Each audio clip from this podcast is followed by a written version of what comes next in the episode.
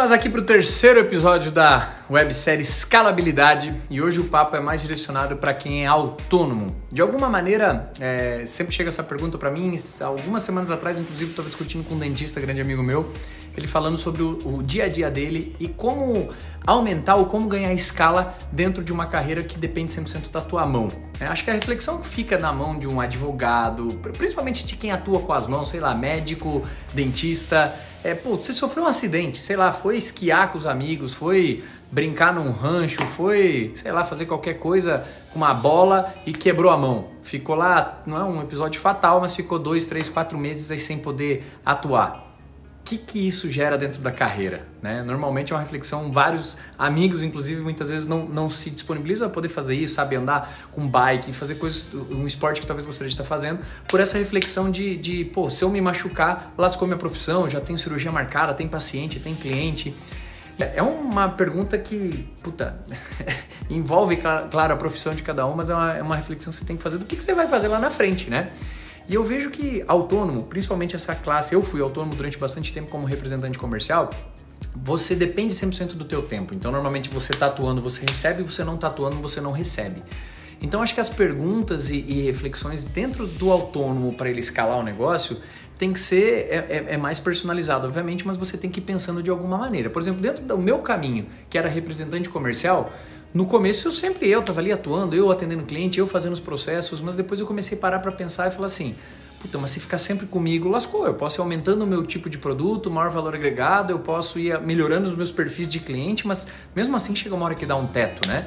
É, então, a questão dentro da profissão do representante comercial é ter o pré-posto. É você montar um escritório onde você tem representantes naturalmente atendendo junto, você quem não divide não multiplica. De novo, você divide o teu faturamento, você é dono da representada, mas no entanto você tem representantes pré-postos ali dentro que você vai dividir o faturamento. Sei lá, 10% de comissão num tipo de produto, você passa 5% para o representante, 5% fica com você, mas 5% você, desse teu 5% você vai descontar imposto. Aí é a negociação que você vai fazer com cada representante que você tenha pré-posto custo, né? É dentro da tua estrutura comercial.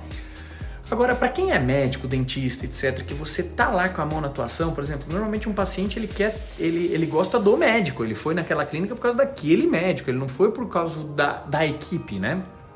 Mas você tem que tentar pensar é, em processos é, dentro do teu negócio que você consegue repassar. Vou dar um exemplo, sei lá, na, na questão do dentista que a gente estava trocando uma ideia. É, pô, um profissional de dentista, ele tá dentro da área dele de atuação, ele tá fazendo, tá fazendo, tá fazendo, fazendo determinados processos. Tem vários tipos de processo em cada, em cada especialização mas ele vai tentar buscar, à medida que ele já está lotado, buscar concentrar mais as atividades ou concentrar mais pacientes, aquele produto de maior valor agregado que ele conseguir entregar, automaticamente ele está melhorando as horas dele, ele vai se especializando naquilo, vai virando referência naquilo, vai virando referência naquilo.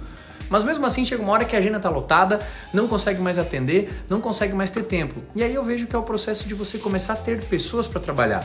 E aí o que eu ouvi é, é óbvio, né? Puta, mas se o cara é, é bom para estar tá ali junto comigo, daqui a pouco ele vai estar tá abrindo o consultório dele, vai estar tá levando paciente. É meio que natural, é um processo natural quando a pessoa é bom, ela crescer, ela ser um discípulo de alguém. Isso é meio natural.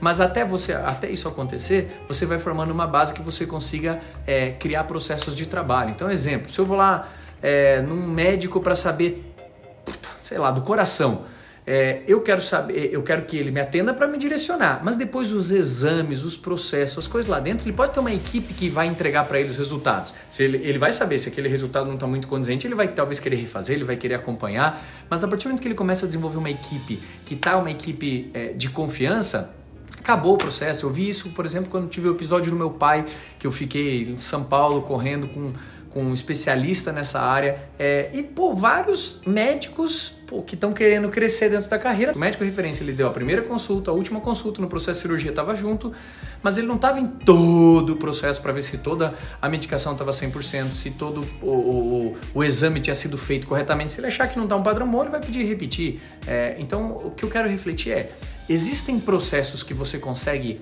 repassar? Existem processos operacionais que você consegue repassar? Ah, sei lá, sou advogado, vou ter que revisar contrato. Ok, mas você não pode talvez ter um advogado júnior que vai revisar já dentro da metodologia que você tem para depois você só dar o pente fino e já chegar mais mastigado.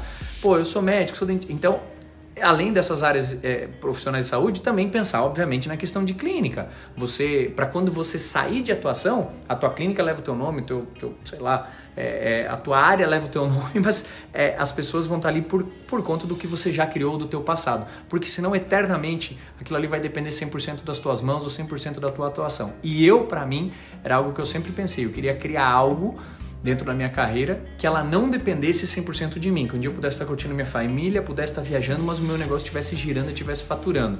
Através das empresas eu não consegui criar muito isso porque sempre elas estavam ainda dependendo de mim, talvez porque não tivesse criado uma escala tão grande. Dentro do Martin de Relacionamento, para mim foi incrível porque eu encontrei o que eu queria. Mas agora você que está aí como autônomo, você que está aí como como dentro dessa atividade, acho que você tem que fazer essa reflexão. O que, que de processos você consegue repassar para frente para que você consiga replicar mais e você consiga ganhar nessa questão de escalabilidade dentro do seu negócio? Porque afinal, tempo é dinheiro e tempo é o recurso mais escasso do planeta, tá bom? A gente se vê no próximo episódio. Espero que tenha te ajudado essa reflexão. Marca aqui aquele teu amigo, amiga que você acha que precisa é, dessa informação aí para fazer um 2020 do caramba, tá bom? Beijo grande, a gente se encontra no próximo. Valeu!